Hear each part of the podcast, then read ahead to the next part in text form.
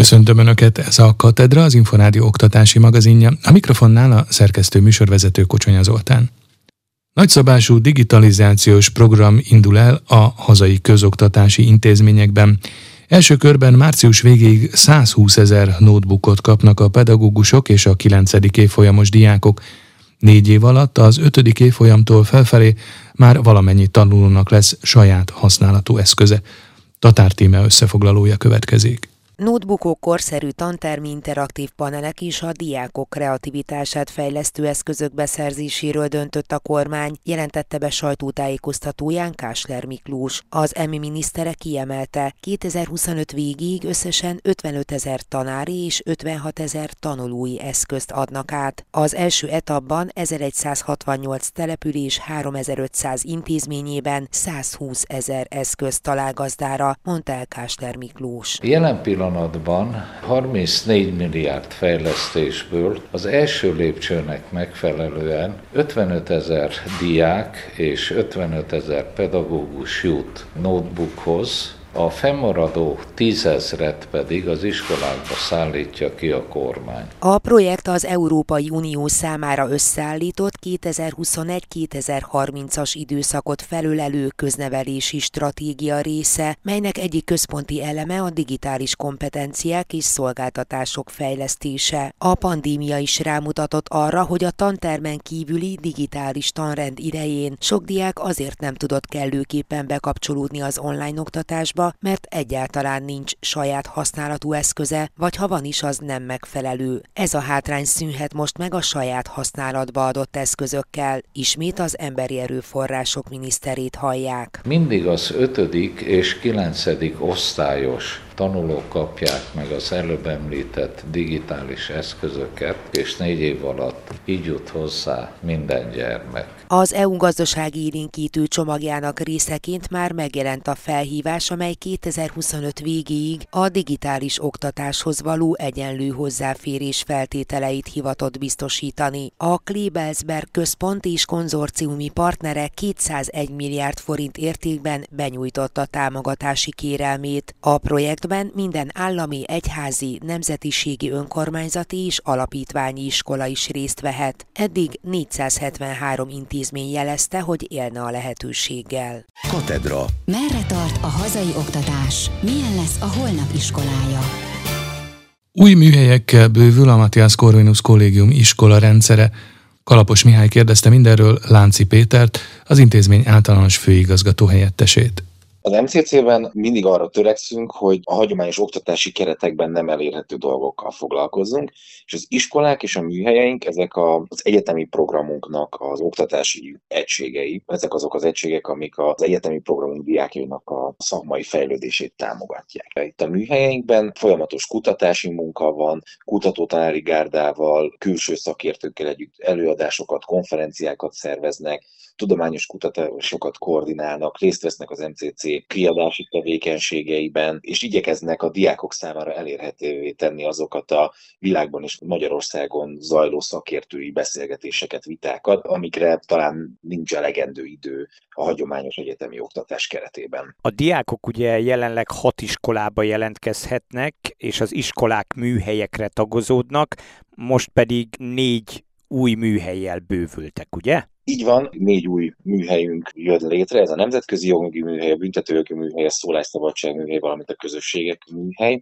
Itt az évek folyamán folyamatosan, ahogy az oktatási tevékenységünk egyre jobban kiszélesedik, nyilvánvalóan válnak, hogy vannak olyan területek, amivel érdemes jobban elmélyülni, a diákok számára ezek érdekes kérdéskörök, és mi fontosnak tartjuk, hogy megmutassuk számukra azokat a nagy tudású hazai és külföldi szakértőket, oktatókat, tudósokat, akik a legjobbakat tudják ebben a témában nekik elmondani. Hogyha egy-egy mondatban ki kellene emelni a 4 új műhely legfontosabb célkitűzéseit, akkor mi lenne az, illetve hát melyik műhelyet kivezeti? A a nemzetközi jogi műhely kifejezetten az államot érintő kérdésekre fókuszál, illetve az államok közötti jogi tevékenységekre. Fontos kiemelni itt a szuverenitást, a gazdasági kapcsolatokat, és az ezekhez kapcsolódó különböző jogterületeket. Itt a műhelyvezető Sándor Lénár lesz. A büntetőjogi műhelyünk szintén egy ilyen nemzetközi megfogalmazású műhely, összehasonlító büntetőjogot, EU büntetőjogot, illetve hogy általában így a globalizáció kapcsán a kikerülő új büntetőjogi kérdéseket, akár kiberbűnözés, nemzetközi szintű pénzmosás, ezek vannak a fő terítékén a műhely munkájának. A műhelyt Csúri András fogja vezetni.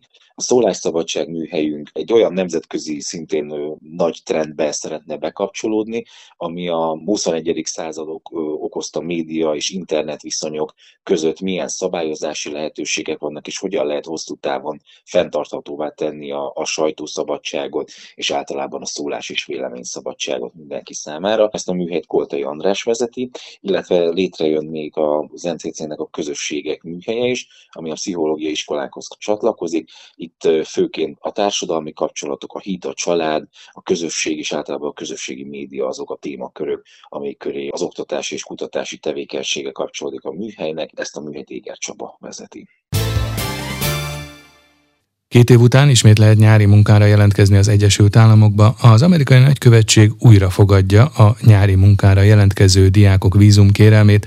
Rezseg Győző kérdezte Rasovski Miklóst, a Camp America projekt vezetőjét. Középfokú szinten kell tudni angolul ahhoz, hogy kimessen valaki egy gyerekfelügyelőként. Van egy másik fajta munkánk, valaki a konyhán dolgozik, ott ilyen alap és középfok közötti nyelvtudás is elfogadható. Június elején kezdenek ezek a gyerektáborok, augusztus végéig tartanak, tehát a 2 között egy legalább 9 hétre rájön a jelentkező. Az egyik fajta munkánkhoz kötelező, a hallgatói jogviszony, teljes átoltottsággal kell rendelkezni, ami jelen esetben azt jelenti, hogy 2 darab oltás kell. Az oltások közül szinte mindig elfogadja az Amerikai Egyesült Államok kormánya, kivéve egyelőre a Sputnikot, de az is folyamatban van. Hol dolgozhatnak ők? Ez egy J1-es vízumnak 2 alkategóriája van. Az egyik tudjuk, hogy camp counselor, tehát J1-esnek az camp counselor, az gyerekfelügyelői munkára jogosít fel. Ezen lehet focit oktatni, kosárlabdát, úszást, lovaglást, kézművességet. Az oktatást nem kell magas szinten elképzelni. Én például vívást mentem kioktatni annak idején, amikor először mentem ezzel a programmal, és nem voltam egy Szilágyi Áron annak idején. A másik munkakör pedig ez a J1-es vízumnak egy másik kategória, úgy hívjuk, hogy Summer Work and Travel. Fizikai munkára jogosítja fel a jelentkezőt, konyhán lehet dolgozni, karbantartóként, takarítóként, mosodában lehet dolgozni, kevésbé bulis, ám de több szabadidővel rendelkezik, mert ezek a jelentkezők általában csak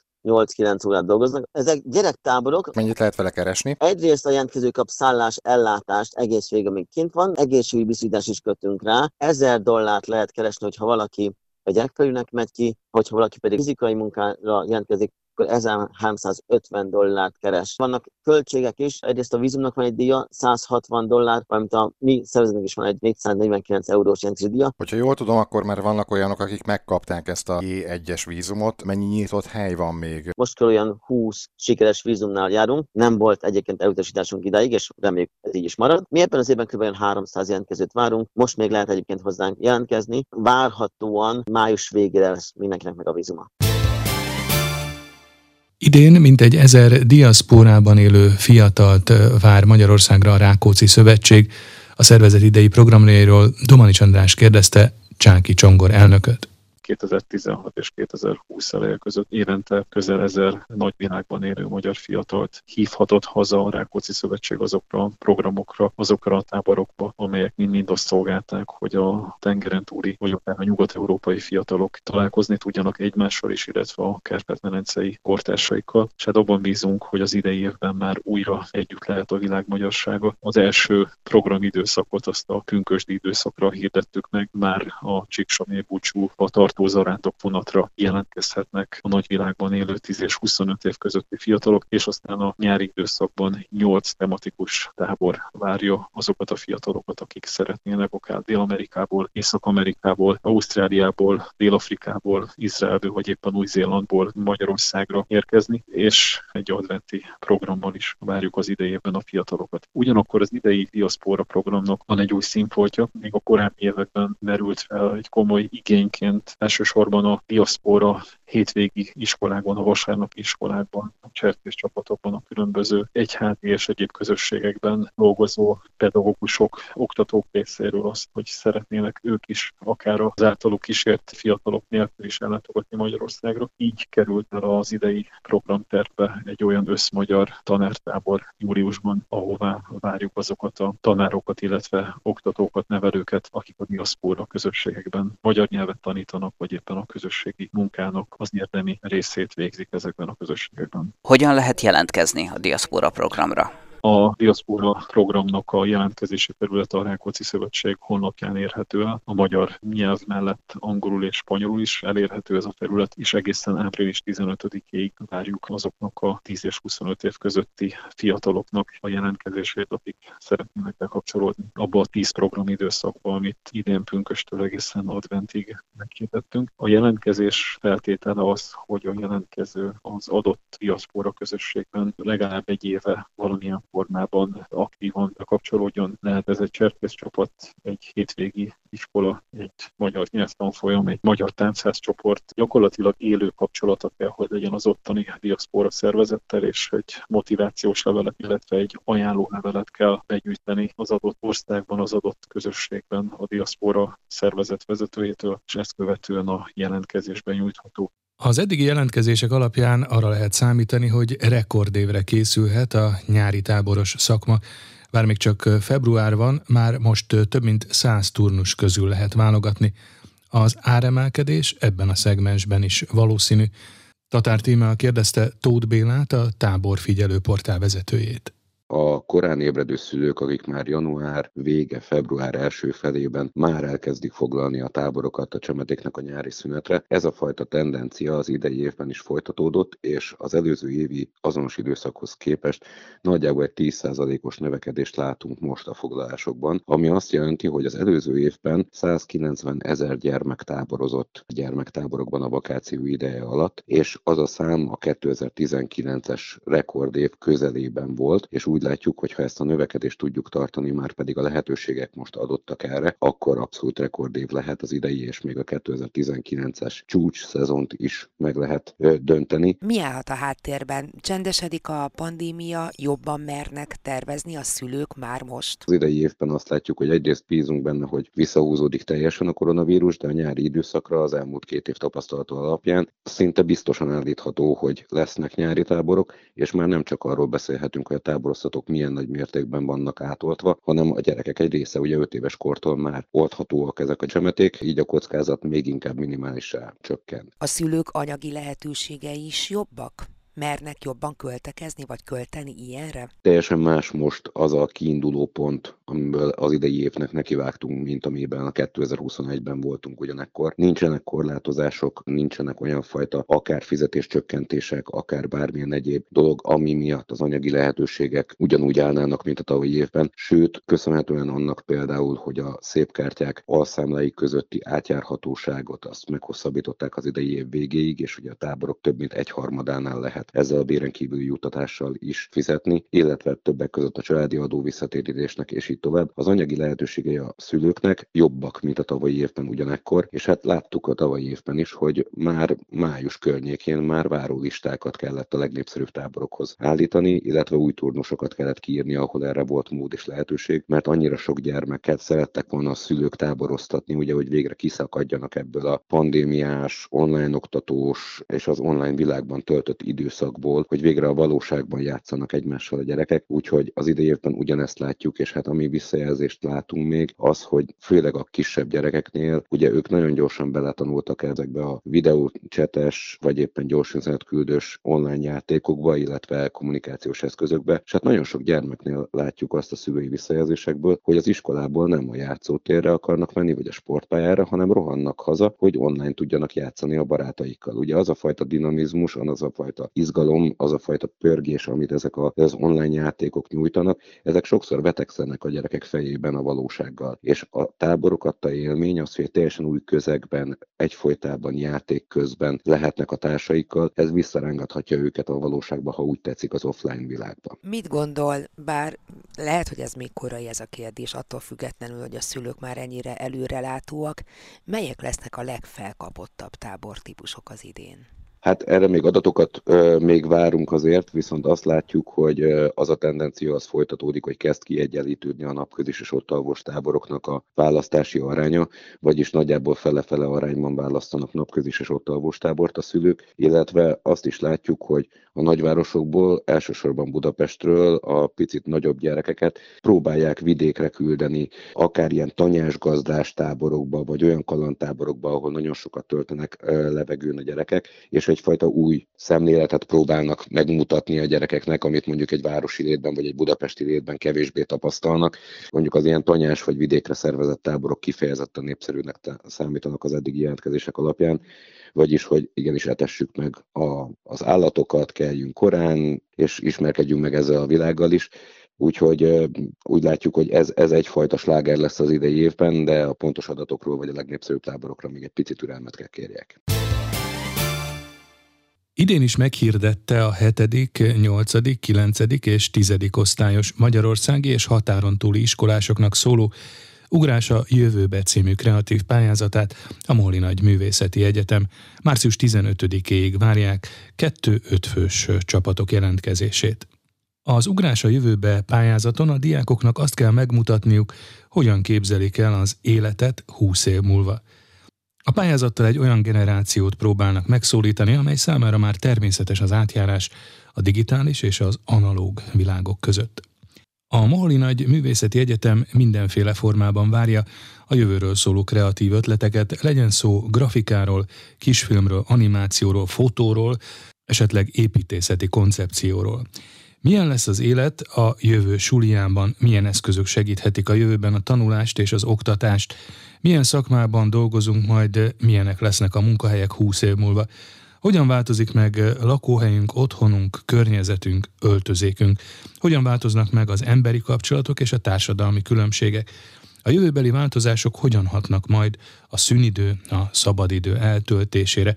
Ezek a lehetséges témák például. A korábbi 2021-es pályázatra beérkezett munkákból az egyetem átfogó képet kapott a Z-generáció jövőképéről, a résztvevők pedig lehetőséget kaptak a bennük rejlő kreativitás, kritikus gondolkodás fejlesztésére. A pályázat népszerűségét jelzi, hogy tavaly 226 iskola 440 diákja vágott bele a közös munkába, amelyből a legkiemelkedőbb projekteket a 2021 őszi Budapest Design Week keretében mutatta be a MOME. A versenyre regisztrált csapatok egyébként online felkészítő programon vehetnek részt, ahol segítséget is kapnak a pályamunkák elkészítéséhez. Az első fordulón továbbjutó csapatok a MOME mentorainak segítségével fejleszthetik tovább alkotásaikat, a legjobb pályamunkákat a második forduló végén rangos szakemberekből álló zsűri választja majd ki. Második alkalommal léptek színpadra a Zeneakadémián az Óbudai Danubia Zenekarral a felzárkózó települések program falvaiban zajló zenei esélyteremtő foglalkozásokról érkező gyerekek. A Máltai Szeretetszolgálat a sikerélményekre alapozza közösségi programját, a hátrányos helyzetű gyermekek felemelkedését próbálja segíteni, akiknek számos képességük fejlődik zenetanulás közben. A Máltai szimfónia 2013 óta segíti a nehéz helyzetű gyermekeket képességei kibontakoztatásában. A módszer alapja a hangszeres gyakorlás, a nehezebben tanulható elméleti részek nélkül a kottába írt hangjegyeket kezdetben könnyen megjegyezhető szimbólumokkal helyettesítik. A résztvevők közösségben zenélve már néhány óra után képesek egyszerűbb dallamok eljátszására, akár hetek alatt elsajátíthatnak 4-5 gyermekdalt, amivel a helyi közösségek előtt gyakran fel is lépnek. A zenélésből így lesz rövid idő alatt átélhető sikerélmény, amiben a hátrányos családokból érkező gyerekek többségének addig ritkán volt része. A szimfónia program indulása utáni első évben például a résztvevők 60 dalt tanultak meg eljátszani, és 10 alkalommal léptek fel közönség előtt, miközben az iskolai teljesítményük átlag 1,5 jegyet javult. A szimfónia elsősorban esélyteremtő programként működik, célja a gyermekek képességeinek erősítése, hogy az életük teljesebbé válhasson, és bár a tehetségek gondozását az induláskor nem tekintették feladatnak, a kis településeken számos kiemelkedő tehetséggel találkoztak már eddig is a zenetanárok. A programban több éve tanuló gyermekek zenei ismeretei idővel elmélyülnek, megtanulják a kezdetben mellőzött elméleti anyagot is. A tanítványok között van, aki konzervatóriumban folytatja zenei tanulmányait, többen a zenei pálya iránt érdeklődnek. A szimfónia program módszertana alapján 2020 őszétől 2021 májusáig zajlott. Mindenki szívében van egy dallam című programban, 67 helyszínen 75 zenetanár csaknem 2000 foglalkozást tartott, mintegy 1500 gyereknek. A közösségi zenei oktatás a Máltai Szeretetszolgálat vezetésével a felzárkózó települések program helyszíneit érintve 41 településen folytatódik, jelenleg 39 zenetanár heti átlagban 300-600 gyerekkel foglalkozik. Katedra. A Tudás magazinja oktatásról, képzésről, nevelésről. Ez volt a Katedra, az Inforádió oktatási magazinja. Megköszöni figyelmüket a szerkesztő műsorvezető Kocsonya Zoltán azzal, hogy várom önöket egy hét múlva, ugyanebben az időpontban ugyanitt. Addig is magazinunk korábbi adásait meghallgathatják az Inforádió internetes oldalán, az infostart.hu címen. Viszonthallásra!